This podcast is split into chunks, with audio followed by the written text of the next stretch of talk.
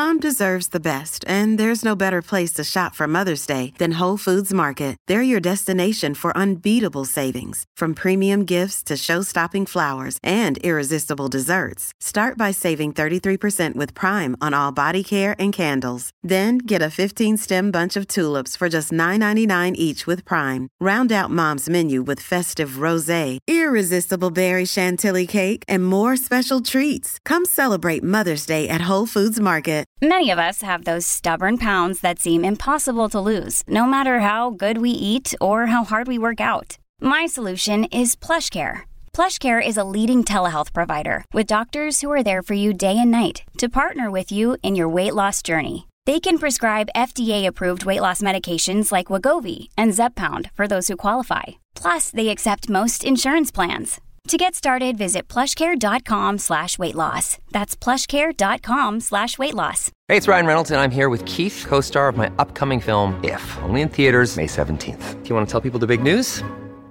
All right, I'll do it. Sign up now and you'll get unlimited for $15 a month in six months of Paramount Plus Essential Plan on us. Mintmobile.com slash switch. Upfront payment of $45 equivalent to $15 per month. Unlimited over 40 gigabytes per month. Face lower speeds. Videos at 480p. Active Mint customers by 531.24 get six months of Paramount Plus Essential Plan. Auto renews after six months. Offer ends May 31st, 2024. Separate Paramount Plus registration required. Terms and conditions apply if rated PG. Welcome to the New Books Network.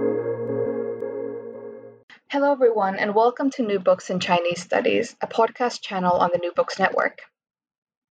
My name is Suvi Rautio, and I am one of the hosts of the channel.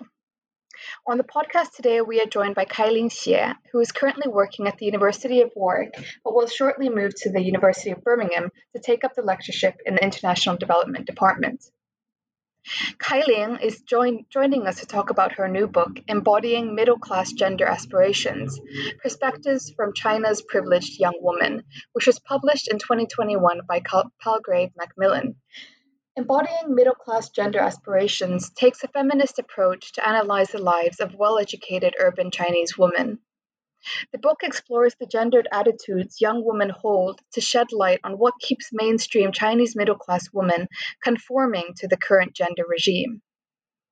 By illuminating the contradictory effects of neoliberal techniques deployed by a familial authoritarian regime in urban China, the book argues that, paradoxically, women's individualistic ter- determination to succeed has often led them onto the path of conformity by pursuing exemplary norms which fit into the party state's agenda.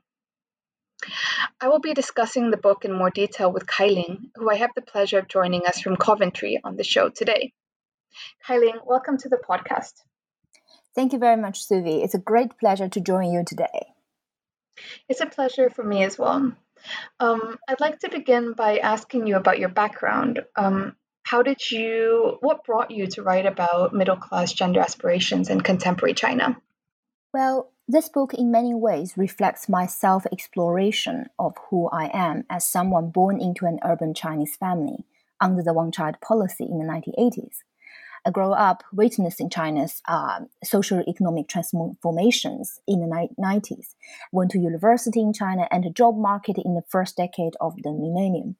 Like many people living in China, the country's dramatic social transformation since the economic reform certainly have left marks in one way or another on our personal life that affects how we understand and experience the world. So I started this book project with a tormented feeling for me personally that perplexed me at the juncture of turning 27, the age for, uh, from which China state media officially labeled me as a leftover woman. So in the same year when I was 27, I broke up with my long-term boyfriend in China, with all my family and friends were so concerned about my future fortune of finding a suitable partner to marry. So at the time, I was determined to look for answers to my questions um, what does it mean to be a woman? And why, to a large extent, I and many of my friends feel being shackled by this unspeakable sense of destiny that seems to have been prescribed to every Chinese woman I knew. So getting married and having children before being too late, let's say, quotation mark, too late. And there's this really strong sense of uh, you have to make sure things happen at the right time in your life as a woman. So this book records my intellectual journey in the quest of a meaningful life outside of the Chinese societal norm for girls.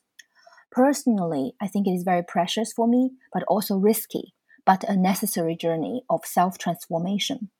In the meantime, I want to share this, these stories in this book with integrity and authenticity as the one child policy has become part of our history and been replaced with the three child policy this year. And now the country wants to encourage women to have more children.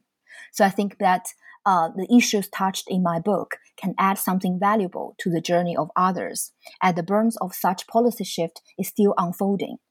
Since personal is always political, in my opinion, the stories and reflections accumulated through uh, through this book, uh, within this book, resonate with tensions experienced by many women of my time, which hopefully it illuminates the social constraints that Chinese women face today. By making this structural constraint visible, I hope that it will help those who work to change the structure for the better. That's why I um, wrote the book. I mean, that, that, that motivation you have to tell your own personal narrative really does come out in each of the chapters. Um, and, and it's something that I think um, is really, really brave of you to, to kind of push forward through your text. Um, before we move into um, the content of the book in more detail, perhaps you could tell our listeners um, how you define a privileged woman. My definition of privilege is relatively speaking within the Chinese contents, and I, be- eh, I base my concept of privilege on the different impacts on girls born under the one-child policy based on how it, their life is are shaped by China's existing social and economic structure. So first, my research cohort is privileged through their urban birth. And as the, uh, those of you who research on China, you would know that China has a long-standing rural-urban divide, which has been growing since the economic reform. So this reform has generated contrasting experience for urbanites and rural dwellers due, due to their uh, the partial partiality of China's development policies, with its uneven distribution of public spending, which has long prioritized uh, urban development. So I think um, for my research cohort, for girls born in urban families, how their uh, how their parents responded to the one-child policy uh, differs from those families living in the countryside because of the economic structure. For instance, um, parents living in the city often they are um, employed by the China's Danwei um, system, which is a state um, uh, organized, controlled uh, work unit. Therefore, the state policy have much tighter grip upon these families. So, therefore, one-child policy in many ways are better implemented in Chinese cities compared to the uh, countryside. Where and at, at the same time, because the uh, Chinese cities has better uh, pension provisions and wealth fair support. Therefore, the traditional idea of raising a son to prevent old age poverty um, is relatively loose and less prevail in comparison to the countryside. So parents living uh, in the cities um, have different kind of outlook, um, and the, the the idea of son preference is less severe. Um, as we observe in the city compa- uh, compared to the rural area. So that's the first layer.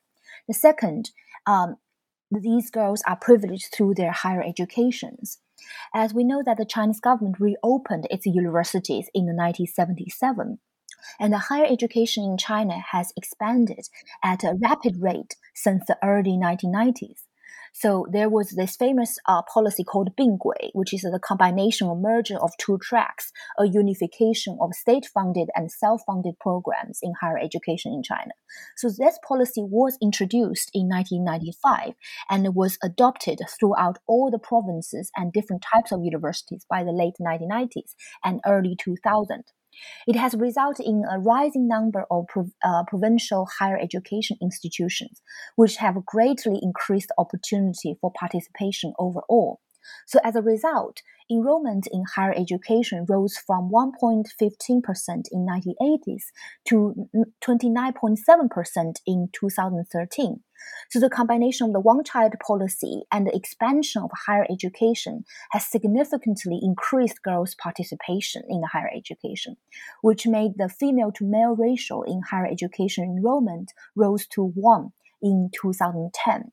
So if you think about the girl born in urban families and their fam their parents invest heavily into their education because the lack of male siblings competition of the family resources and then also grow up at a time that china expanded its higher education. So these two factors come together to make really increase their chances to be well educated.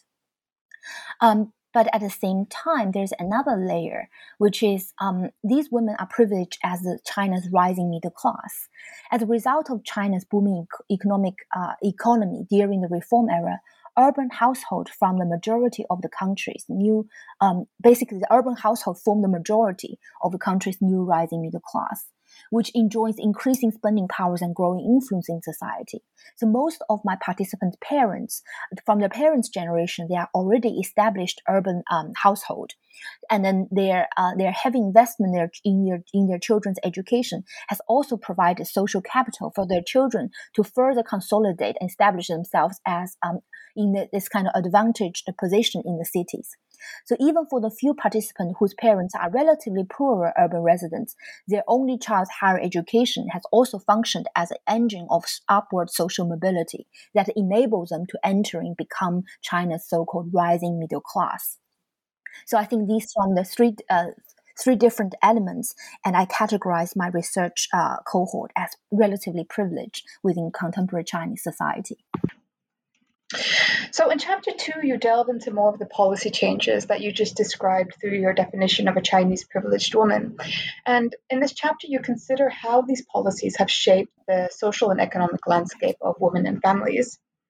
Could you tell us a bit about this? Um, could you briefly summarize how these policy changes have generated gender gaps that are experienced um, across different demographic groups and formed uneven sex ratios in present day Chinese society. And what does this tell us about um, the Chinese nation and the and the state? Well, you, uh, although my book is uh, focused on these so-called relatively privileged women, I think it's also important to locate their privilege within the wider um, economic social structure. And we all know that China's economic reform has really generated a tremendous amount of economic growth. But in the same time, it also dramatically widened the income gap between rich and poor and deepened the rural and urban divide, as I mentioned earlier. So we also must remember that China's uh, reform and opening up started at the same time that parallel with the new the global neoliberal restructuring that's happening about the same time in the global economy. So its development policies, despite the state remains in charge of the direction of the market, the deregulation and privatization means the growing inequality within the country alongside of its remarkable GDP growth, they happened at the same time. So instead of a diamond shaped society with a large middle class in the center, the distribution of wealth in China looks more like a pyramid with very small minority at the top who control a substantial amount of wealth compared to a poor mass at the bottom.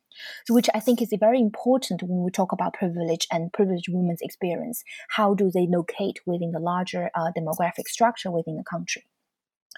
So um, apart from that, this kind of in, increasing income gap, there are also gendered effects of economic restructuring in China. For example, the dismantling of China's iron uh, rice bowl that used to be the symbol of China's socialist past meant that during the mass wave of Xiagang laid off in the 1990s, female factory workers were more vulnerable to redundancy and were called upon to return home when unemployment rose. However, the gender impact is never one sided. The economic reform also has broadened occupational choices as we see rural migrants entering cities to pick up factory works or service type of jobs.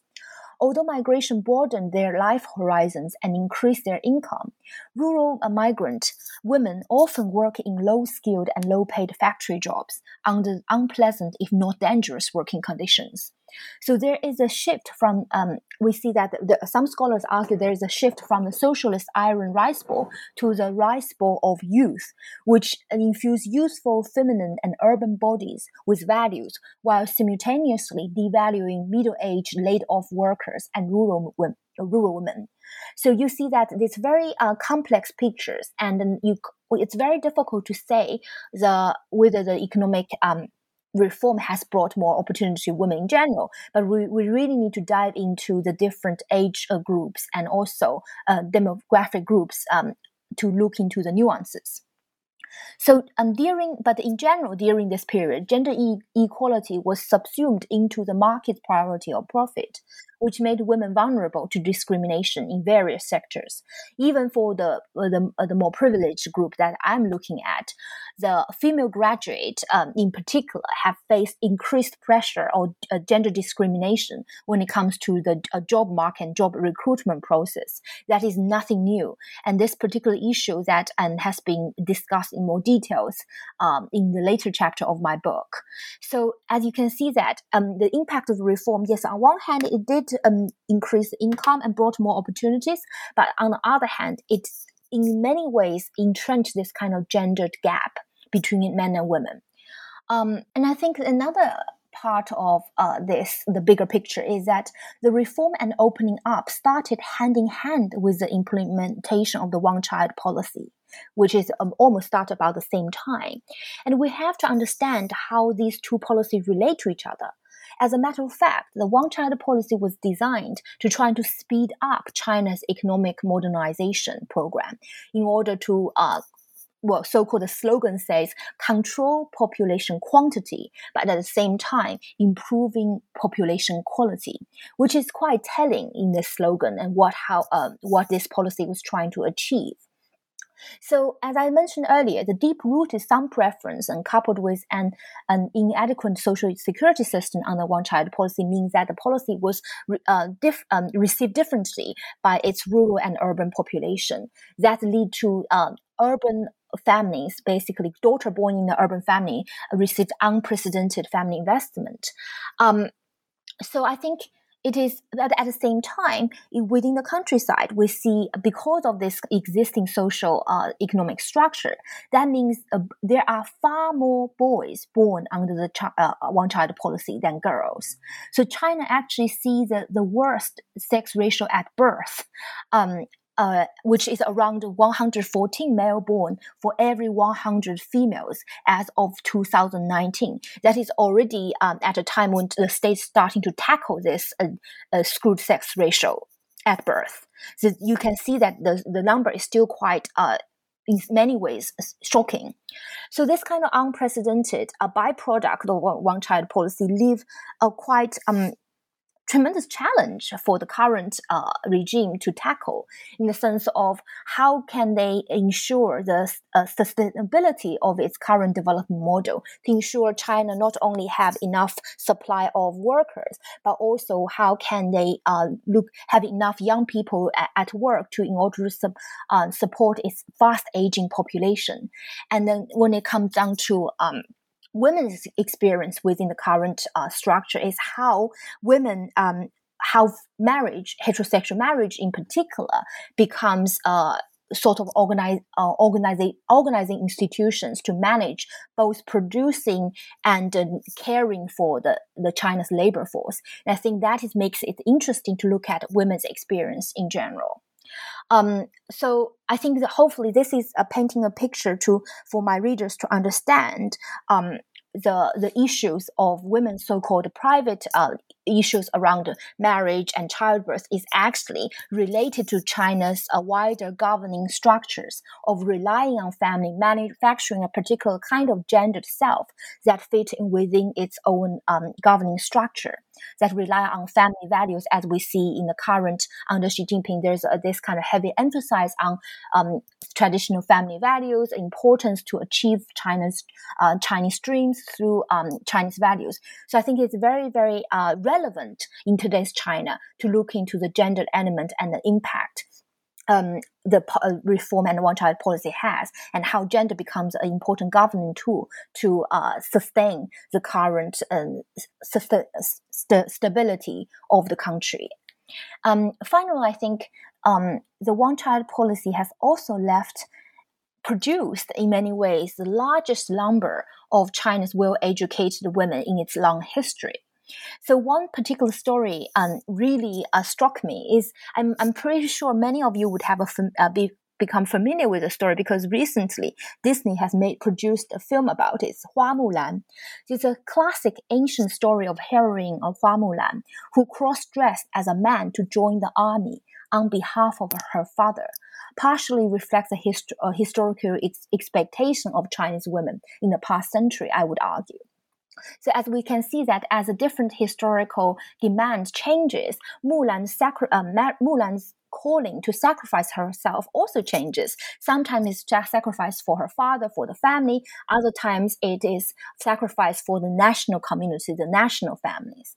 So I do wonder, as China is um, experiencing a, this kind of demographic ch- changes, aging population, dropping birth rate, what is the current histo- historical demand will be placed on this group of Chinese women would be an interesting things to look at. And I think um, to, to in order to like to really examine whether the ethos behind Mulan's story remains. So, what are the historical duties required of the women in my research cohort at this particular historical juncture, and how do they respond? So that is uh, what drives me to uh, carry on my research. Thank you. Kailin, that was really fascinating and really, really interesting to hear you open up all these different themes. Um, just now you mentioned reproduction and especially reproduction in relation to sex ratio, but in chapter three you focus more on premarital sex. Um, and, and doing so, you uncover how it creates new dilemmas for young women. Perhaps we can um, talk a bit more about the content of chapter three to, to hear more about these dilemmas and the stigmas attached to premarital sex conduct and, of course, um, abortion as well. Resume. Well, to understand dilemma and the stigma faced by women in, in China, um, and we have to also look at another uh, sort of changes brought by China's opening up policies, and and also the one child, the implementation of one child policies, because there's um, many scholars have um, argued that there is this uh, so-called sex revolution that is happening um, brought by the opening up and the one child policy. Because if you think about it, the one child policy's implementation relies on this uh, mass distribution of and implementation of education of using contraceptive measures within family and intimate relationships, which in many ways it promoted the promotion of youth contraception among married couples and also um, how to say help spread the idea of sex for love and pleasure that separated from um, reproduction. So in many ways, this one one child policy also drives uh, the women, uh, sorry, people's perception of the purpose of sex and then that some in many ways that lead to this kind of change and transformed social and sexual norms we observe in china so it has manifested itself in many ways, the so-called sex revolution in China, such as there are definitely increased acceptance of premarital sex, and the uh, proliferation of pornography and prostitutions, rising divorce rate, and the private permissiveness towards extramarital uh, sex. So, um, despite the gradual loosening of restriction on personal sexual pleasure at, and desire, the, the government actually still trying, constantly trying to curb these less predictable social consequences through various measures in order to maintain control. For example, um, there are often waves of nationwide campaigns against pornography and prostitutions, which has led to numerous arrests and debates on the legal regulation of sex-related bribery and corruption among the government officials. One of my favorite uh, news, and sometimes you, you go online, you read these news like, in order to camp, um, cram down corruption, it's better rely on the uh, mistress of the government officials. I think it's quite interesting um, that indicate of this kind of moralization of sexual conduct that is still very much there and alive and within the uh, within the government official discourse. But in, in in the Chinese school, there is very much a lack of uh, sex education uh, in general. But um, although there are sort of um, well uneven distribution or provision of sex education in school, but very much this kind of sex educate education is depend uh, is trying to educate the children to tell them that it is dangerous and it's bad to have sex before marriage, and instead of providing information of safe sex. Yeah, so I think, um, but on the other hand, um, the school does not exist in isolation. The kids grow up in a society that there are uh, loosening up of sex uh, attitude towards um, to, towards sex. So you see this kind of gap between moralism and realism. These uh, young people growing up and experience, and then on, on, on top of the, the school's pro- non-provision of sex education or safe sex knowledge, there's also a lingering, um, quite actually strong, still very much hold on female sexuality is heavily moralized. And there's a double, very obvious double standard of sexuality between men and women. So the normal, uh, sorry, the moralization of female sexuality uh, create extra layer of problem for young women who experience uh, premarital sex or uh, or premarital um, pregnancy. So um, this creates basically further complicate uh, the pictures we are looking at.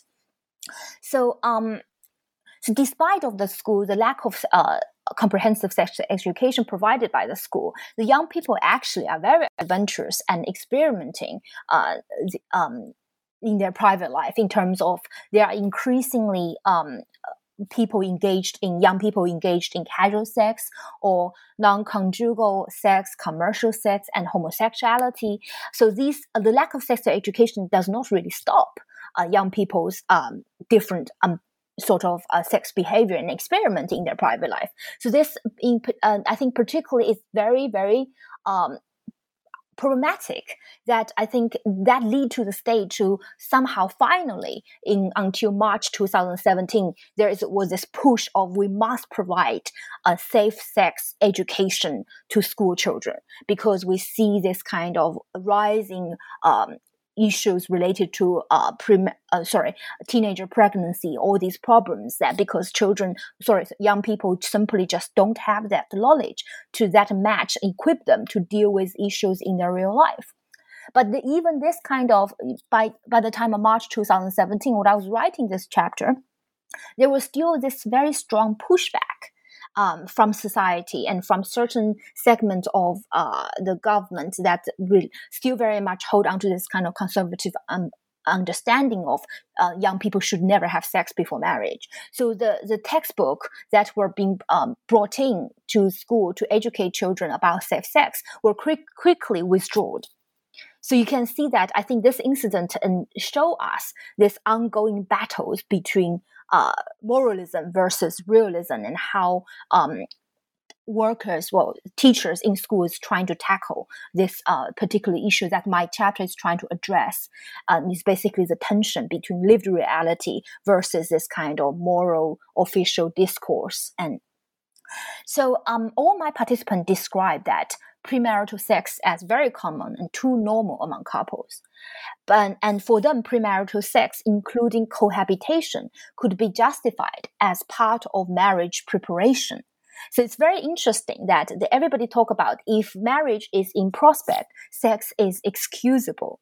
So you can see that the boundary has been extended um, from strictly sex within marriage to marriage in prospect. So which I think reflect this kind of shifting um, uh, shifting boundaries about young people's attitude towards uh, towards sex.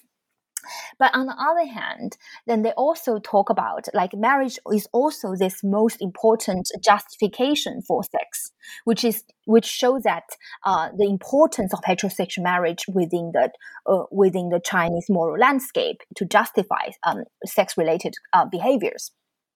My participants' general tolerance towards premarital sex does not necessarily mean that everyone see it as a positive thing worth promoting. That's quite interesting, isn't it? Especially for young women, they bear most of the tension between moralism and realism, and they are often blamed when things goes wrong.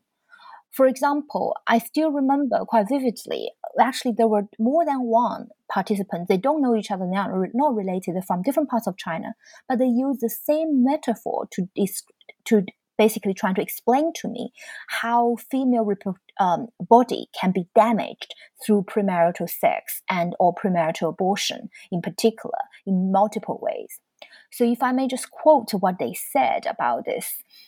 And so these two women basically at the same time they describe that well um, a lot of men have female virginity complex. There's a, a popular saying says nowadays uh, in the past it is said that you must save your virginity for your husband uh, whereas now you should guarantee that your first child is your husband. And nobody want to buy a property that somebody has died in it so in this case, they are referring to female body who, uh, which had an abortion before marriage, and that is um, regarded as a broken property, therefore has been devalued in the marriage market, and that is not good for the future husband.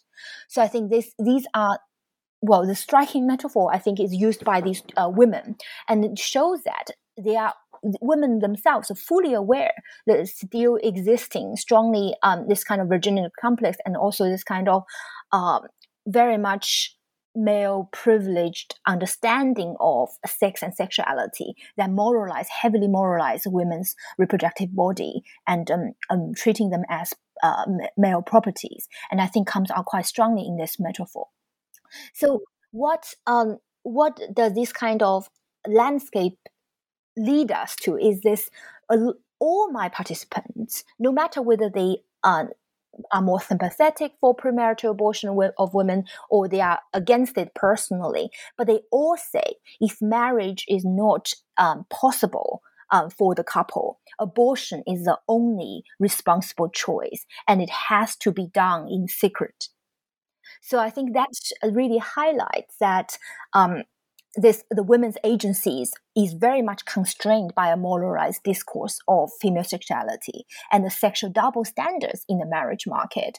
And the um, and I, I, mean women in this scenario are, are never powerless victims. And actually they're actively trying to work out the most programmatic solution for the problems. And i use because it's still quite it's, still very um, sensitive topic about premarital abortion. So i used the vignette to try to invite my participant to comment on this scenario. So all the solution the solution they offered is um, abortion in secrecy is the most responsible choice for the woman in the situation. It is responsible not only for herself and in order to to protect her future marriage prospect and also it is responsible for the unborn child because if you cannot give a child a so-called happy uh, complete heterosexual family environment it is better not to be born so I think the value of life and different challenges of single single parenthood in China also contribute to this such understanding. And also finally, these women believe that abortion in secrecy in this scenario also is a responsible choice for her family, for her parents, for her extended family, because they can she can doing so, she can protect them from moral judgment of the society.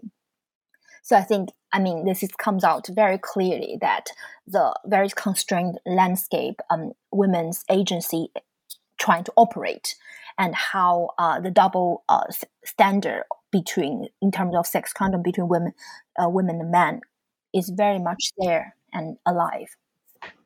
And this constrained kind of this constrained landscape that, that you just described in great detail um, decides the standards of when is the right time for childbirth for a woman.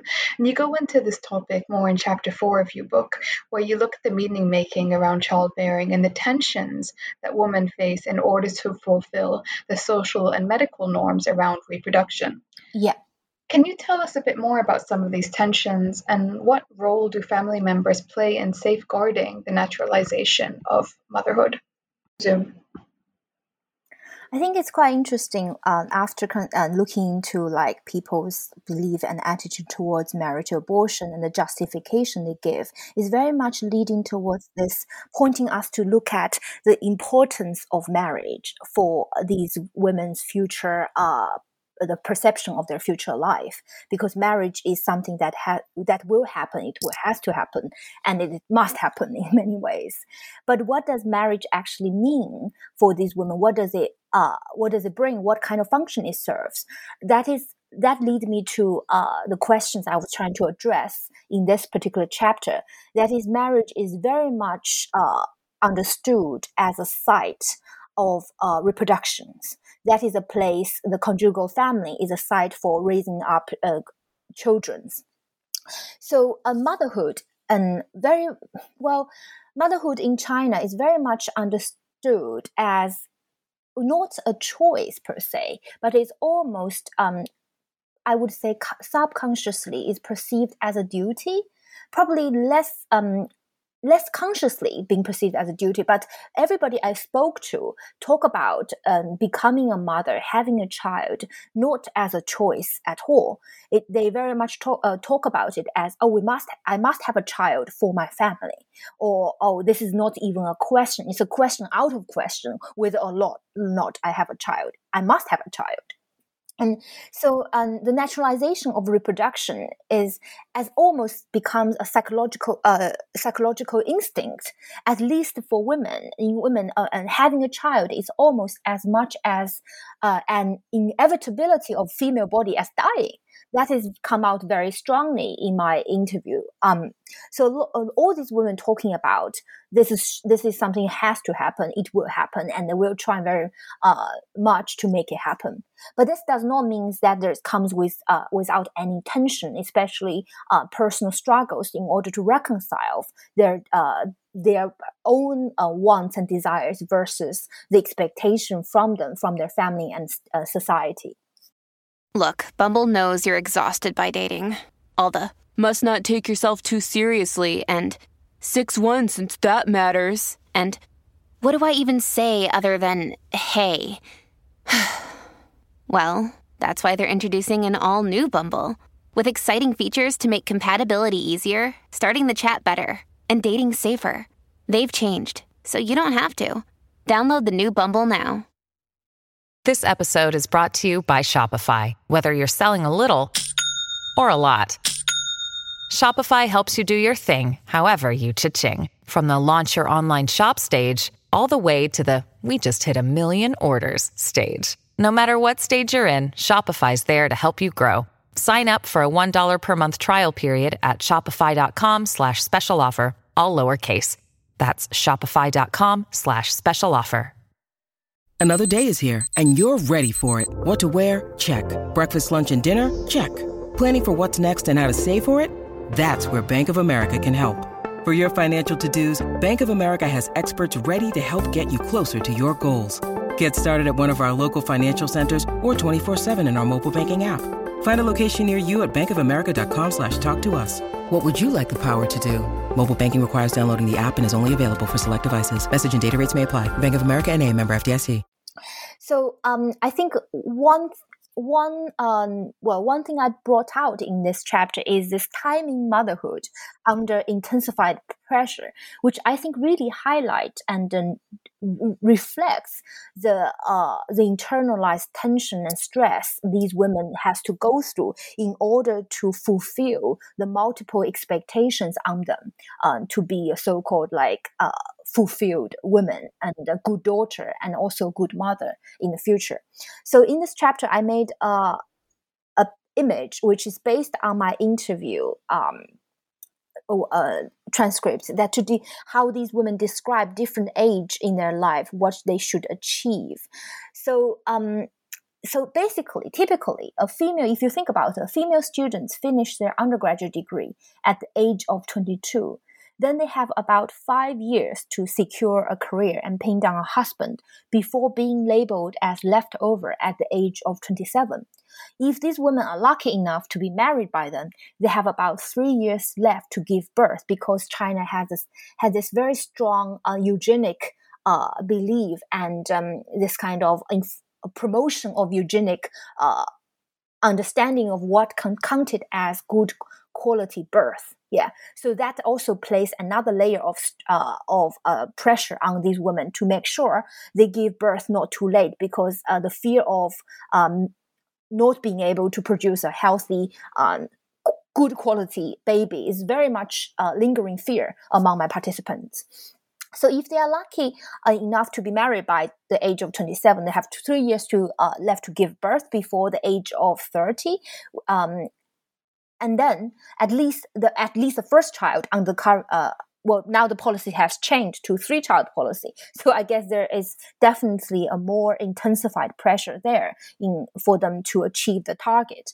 Um, if if she does not accomplish all these on time after the age of 35 which is the age repeatedly appeared presented by my uh, female participant as a, dan- a, dangerous age after that uh, the common popular perception of age 35 is after that it is very difficult to conceive and to produce good quality children. Yeah. So th- there is this, um, after the age of 35, if she still have not achieved these, very often um, there is this sense of personal failures and um, being viewed as a social outcast and they have somehow failed being a woman.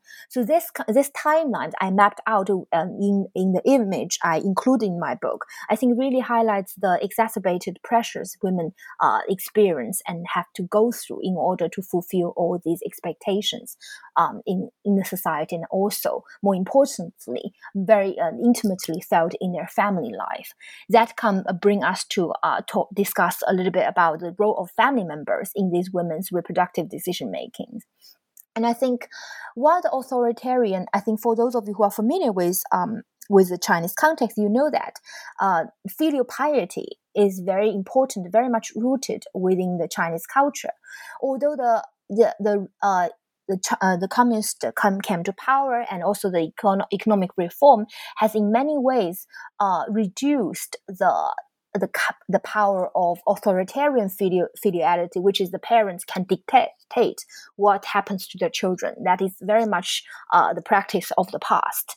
But we we see that a new form of reciprocal family obligations is increasing and is increasingly observed um, as a filial practice that the generations of the parents and children and increasingly um, building this kind of um, codependence and emotional bond and commitment to one another. I think this is very important for us to understand the role of family members in women's reproductive decision making. Because the uh, the practice of love within the family, within the Chinese context, very much involves mutual consideration of each other's feelings. So there is a there is a saying in China saying that well, um, well, the, traditional we say um, if you the top priority of of filial piety is carrying on the family bloodline. Yeah, 不孝有三呃有三无后为大. Um, for the one child generations, a woman from the one child generation, whether she has a child or not, or have children or not, is not only about herself. It is also about her own family because she does not have a male siblings um, to carry on the family line, But it also very often these women also marry into uh, married to somebody who is also the only child in his family, the husband. So therefore, the the responsibility laid on her shoulder to reproduce for both families very very heavy and very intimately felt in these women's life. So um, i interviewed um, some women. They were talking about even though for themselves they really don't have the urge to have a child any anytime soon but they are fully aware that in order to be a, a loving wife and be a good daughter and this is not a a personal choice is a, um, they can make depend on their personal preference, but it's very much a duty. And if they love their family, if they love their partner, they have to have a child for them. So I think for me, the power of love and the practice of love is very much um, important for me to understand how uh, women's dis, uh, reproductive decision making um, happens within the family door. But on the other hand, it's not only uh, women or children trying to fulfill the parents' wishes in order to give uh, give a grandchild to the family, carry on the family line. Very much this kind of in, um, increased emotional bond between parents and the children, particular mother and the daughters, also means that mother, the maternal uh, the mother of the uh, the woman, the young woman's mother, very often play a very significant role in the decision making with whether or not or when she will have a child or have two children or three now, because we um we know that grandparents, especially grandmother, forms the majority of childcare support within Chinese families when the couple are busy at work. And then and also, this kind of increased emotional bond between mother and their only daughters means that the mothers are often genuinely concerned about their daughters' future fortunes. And then the lack of public um, provision of welfare within Chinese society means that family remains the only the the most reliable sort of welfare provision for individuals within Chinese society. Therefore, the mothers of the uh, of the, the young women often really trying to make sure their daughter follows the so-called normal life course in order to, in some way, guarantee the future of their daughter will be somehow secured by having a child in the future to look after them. So I think the practice of love comes out very strongly from both dimensions, from parent, from parents and mother to their daughter, and also from children to their parents in order to fulfill their filial uh, duty towards the family. And that all these, um, the practice of love and perception of love means that young women's reproductive decision are never their own. And it is related to the family, the future of the both sides of the family. Mm-hmm. Really fascinating. Thank you, Kailin. Um, so, talk on this theme of love and responsibility and sacrifice. Um, perhaps we can move into the theme of gendered subjectivity that you that you um, expand on in chapter five. And in this chapter, you pay particular attention to the neoliberal discourse of a desiring and enterprising self and seeking personal happiness through hetero- heterosexual marriage. Can you tell us a bit more about what, what are some of the restrictions that these discourses carry, and how do they frame an ideal notion of marriage that is both a struggle and a solution for women? Well, for me, this chapter is trying to work out, even though it's such a pain for uh, these women to meet those deadlines, as I discuss, discussed in the last chapter, uh, to meet, uh, to fulfill marriage and childbirth expectations. Why there are still so many women, young women I interview, determined, they're fully determined and committed to achieve these goals. So, what drives them? So I'm trying to illustrate and trying to understand this from the uh, to unpack their subjective experience of attempting to embody the exemplary gendered middle class ideal, and to trying to unpack how their personal desires drives uh, them to conform to this very rigid, narrow definition of personal success and happiness. So um, and I try to also in this chapter discuss the political implication of the gendered construction of sub, uh, subjectivity in contemporary Chinese society and how their personal uh, subjectivity fit into within the wider governing structure of the state.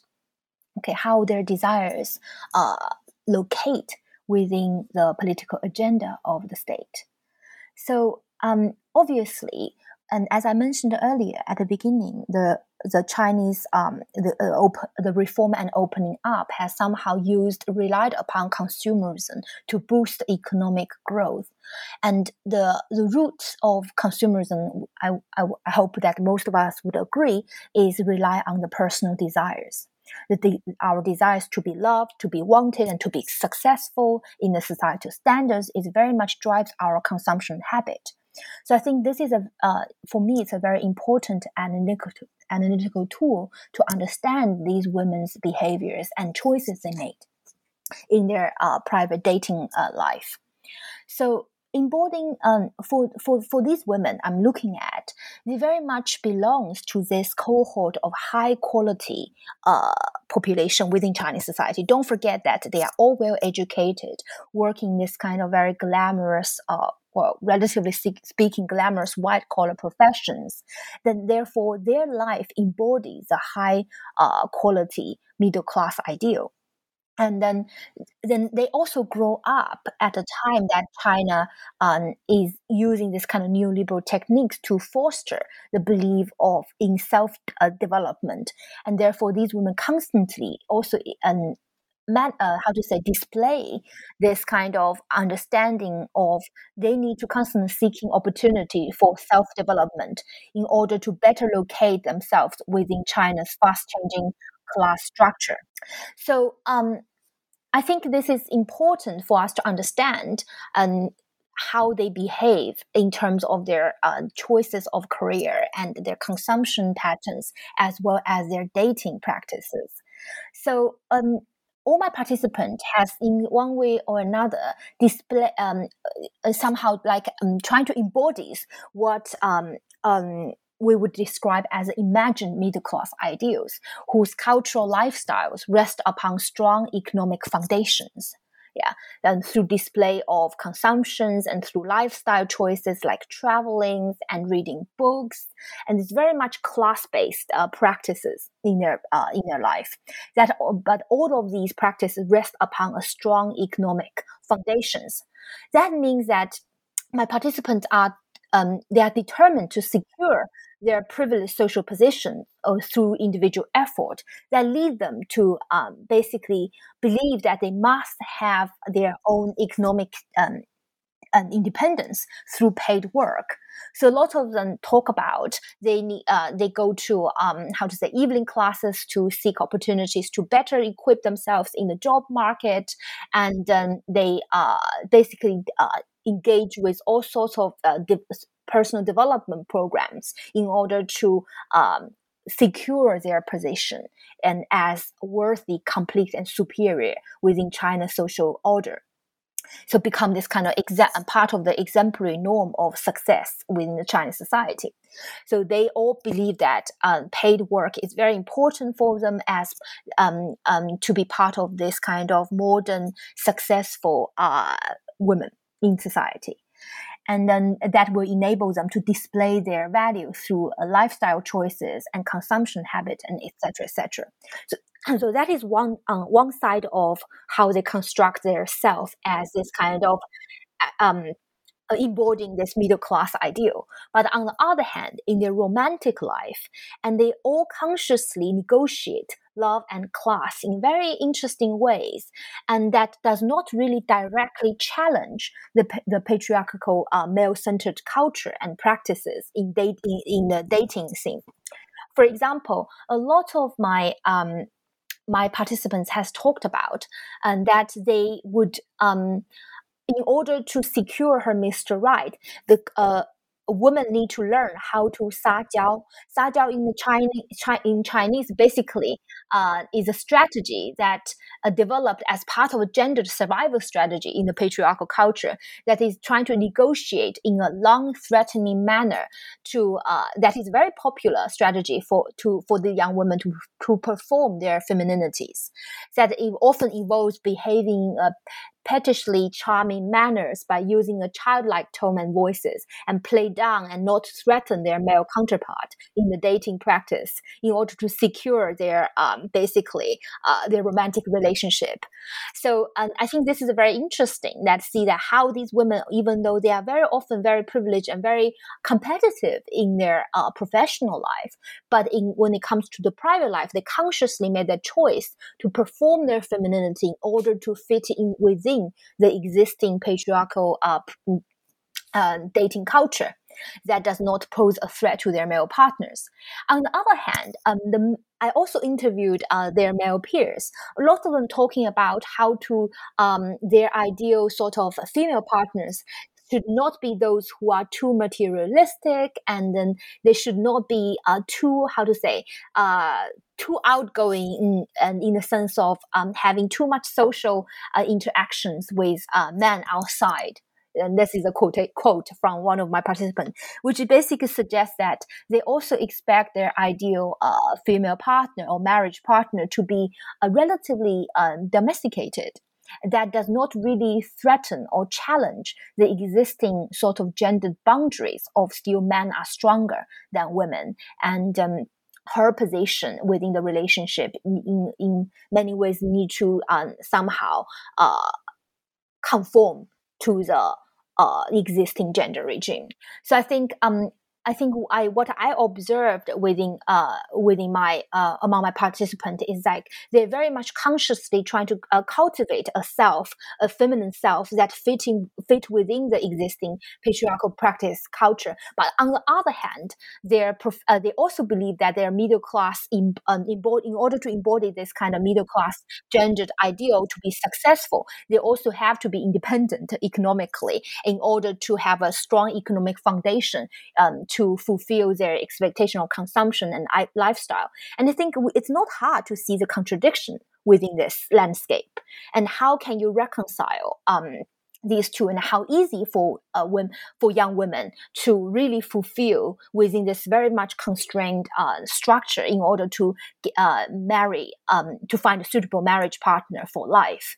So what I've seen and what I've tried to conclude is that we, um, even located in a rather privileged position on the Chinese social ladder, most of my participants display a strong belief in continuous self-betterment as a qualified neoliberal subject, um, who is determined to achieve success in life through their individual uh, efforts. However, the definition of a successful life for women is still very much rooted in this kind of romanticized understanding of a happy marriage.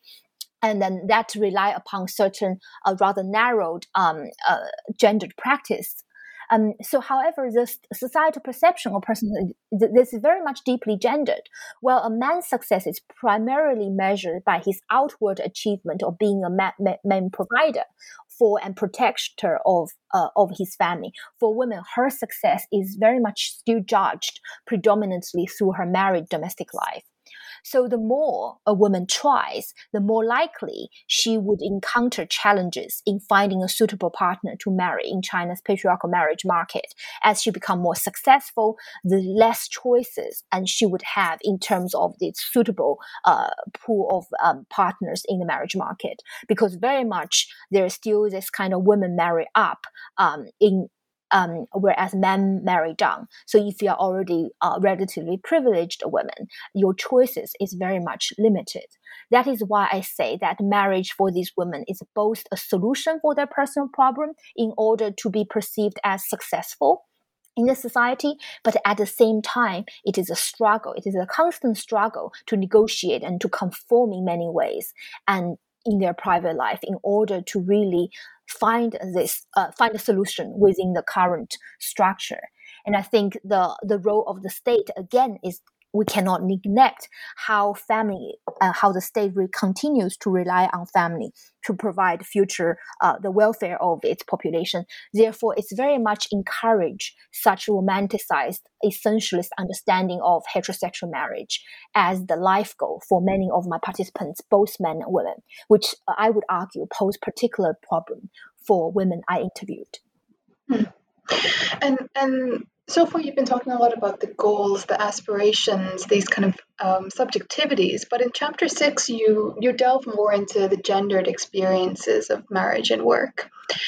Can you tell our listeners a bit about how work becomes gendered through some of the narratives that you convey in your book? Of course. Well, Gender uh, stratification, both vertically and horizontally, is nothing new, really. It has been observed widely across culture and different countries. In China, the fast expansion of the, the, service industry under the reform has absorbed large numbers of female employees. In many ways, it has given women a lot of um, um, op- occupational choices and op- um, opportunities. And then such industry also diverse, diversified from 1992 to 2006, which created a big demand for well qualified young professionals to work in high value added industries such as, for example, finances, IT, or telecommunication, etc. So it is within this economic context that uh, my participants enter the job market. So they are privileged through their higher education and accompanied by the mixed influence of marketization and global capitalism, with its increasing appreciation of meritocracy at work. So these women all engaged, and those I interviewed all engaged in types of work that are classifiable as white collar office based roles which is where I focus on uh, my analysis on. So it's this particular type of work. So when it comes to how work is gendered and become gendered space, and can, um, there are multi-layered that I can I was, I was trying to unpack.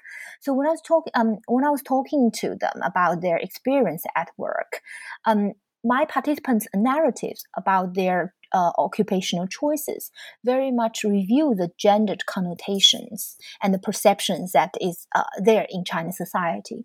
So the general consensus is that working in education and other customer facing or supportive roles are better suited to women because of their gendered attributes make them more so-called quote patient, detailed, gentle, and caring, which could better serve others' needs Um, so this is very much a consensus among my participants. And I will just take a one particular example, which is a, a, male teacher I interviewed. So he is one of the rare male teacher in his schools and also reflects uh, w- w- how he talks about his job. And I think reflects the prevailing gender norms in education in school in China. So he says, in teaching, it is definitely true that women outnumber men. It suits women better because they are more patient, caring, and loving. Traditionally, we believe that to be a good teacher is like being a loving mother. I think it's better. then I ask him, can men not be loving? And Jerry says, well, they could be, but normally, just like the saying goes, 严父慈母, which is strict father, loving mother. That's why we have fewer men working in education. Another important reason is that compared to other jobs like working in uh, in a government office or commercial institutions, there seems to be an invisible wall between the real society and school. This is what Jerry said. So he says its environment, the school he refers to, is purer for women. As teachers mainly deal with underage innocent students, the environment is less stressful and purer compared to others you don't need to spend too much energy or time to engage in exhausting social activities, acting like a creep. In order to build up guanxi relationship, that's a Chinese term for relationship, like in other industries, which can be precarious and dangerous, you can have more time and energy for your family. So I think his narrative um, here is quite telling in the sense that it reveals the existing gender boundary between uh, domestic and public space uh, permeating people's consciousness. So his choice of language, as he said, although metaphorically, uh, visual visualize how space is understood to have gendered connotations. So he refers to school as a space that guards students and their teachers, presumably female, against the com- contamination and danger of the real outside world that he refers to as through within uh, there's a wall called uh, protect them from the outside, real outside world. So the environment is less stressful and pure. That he, what he said, as a woman's main contact would be underage innocent students. So Jerry is also um, contrast it with working in the real society outside the world, such as uh, uh, like uh, government officials or working business, which are mainly male dominated. Therefore, it is understood as precarious and dangerous for women. So, um, because of the this exist uh, exhausting social activities he refers to involved, in, they might distract women's attention and energy away from their family. So, while I was probing further, what does he mean by this like dangerous, um, dangerous environment for women?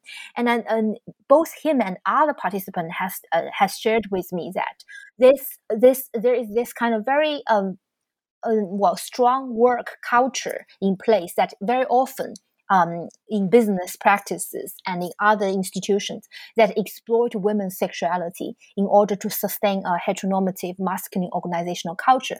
And that is very much uh, rely on consuming female sexuality in the business practice to seal deals. And that is, I think, that is what Jerry is referring to in order to uh, protect women uh, to be exposed um, or exposed um, how to say have too much let's say quotation mark too much contact with within uh, with such male uh, activities that might tarnish uh, her uh, sexual reputation as a decent uh, woman. That can further lead to her disadvantaged position in the marriage market. As i already mentioned that how um, female sexuality still remain um, heavily moralized in the chinese society. Therefore defending her reputation as a decent, uh, respectable woman is very much um, uh, is very important for these women. So themselves, a lot of women I interviewed themselves also talk about how they're trying to avoid it to engage with this kind of male dominated um, activities in workplace. That is also sadly um, would um, means that they also lose promotion opportunities and to um, because because they cannot or choose not to engage with this kind of male bonding activities that, that can be uh, pose a sort of um, risk of their uh, sexual reputation in work. They also lose promotion uh, promotion chances and become further marginalized in their workplace. So on the other hand, there's another interesting thing I observed that even in school, like uh, Jerry is the uh, the one of the rare male teachers. So because schools um, is very much dominated by women because it's per- been perceived as better suited for women. But even within these like uh, female dominated spaces, when it comes to promotion, male teachers remain somehow being preferred in the promotion because of this very much rooted understanding of women as weaker sex. They are less, less capable in terms of in very in, in some in some way are very silly because the the example one of my participants gave me was um, because uh, uh, women cannot carry heavy stuff, um, they cannot control effectively uh, how to say protect students when they take out take them out for sort of um, outings. Therefore, uh, the school prefer to promote male teachers to, to a more pro- important roles and to take more responsibility. And another reason for uh, women's disadvantaged position in the workplace in terms of promotion is the cost of maternity. Uh, maternity. So in terms of um, the how the school or different work unit to have to cover uh, the cost of um, women go on maternity leave is very much um, part of the concern or rejection of promoting women. And I have witnessed a growing sort of uh, this kind of rising trend of mm, women's uh, the discrimination women uh, experience since the change of the uh, how to say the replacement of one child policy with policy that um, um, expect women to have more than uh, one or two children nowadays. So it's very much a part of the daily encounter of women I uh, interviewed. So this is even though the Chinese law um, prohibits such discrimination, but in practice there are so many different loopholes that um, different organizations um, put in place to ensure the cost of maternity is not um, uh, how to say uh, um, they don't have to pay for this. Therefore, women are very much marginalized and, and discriminated against in the workplace. So even in those places, uh, women are presumably better suited, like schools um, and service industries. So I think that um, all these come together created a very much um, gendered work culture and workspace that consolidate a male-centered public uh, the space that restrict women's career progressions from recruitment to promotion and that the multiple pull and push factors come together to place these women um, in a very disadvantaged position at work. Yeah, thank you. That was really fascinating. Um, moving to the conclusion of your book, in this conclusion, you describe the contradictions that Chinese privileged women live in, and um, you draw on the hope of illuminating the constraints that Chinese women need to cast off in order to seek an egalitarian society. Um, perhaps, Kailing, you could tell us a bit more about how you envision this kind of egalitarian future, um, drawing on the research that you've collected over the years. Well, my whole book and also my ongoing research is basically trying to illuminate that how gender and this especially gender in terms of heterosexual culture is part of this very powerful governing regime within Chinese society that is rooted and within this essentialist understanding uh, the differences between men and women that leave very little room for critical uh, eva- evaluation of gender practices. So I think um, through my book, I was trying to present, and even among those who are privileged in the Chinese society, gender inequality remains a massive hurdle for individuals to, who want to live a fulfilled life outside the societal norms. So and also in, in China, on top of the uh, social and cultural norms around masculinity and femininity that governs people's behavior and restrain their personal choices, the role of the state is very significant in achieving, um, how to say, in creating such a structure that either could uh, become hurdle or trying to or can become can facilitate the um, to in achieving an egalitarian future. So for me, such a future means that we really need to have a complete rejection of the essentialist understanding of gender and sex as the significant category of human life. Yeah.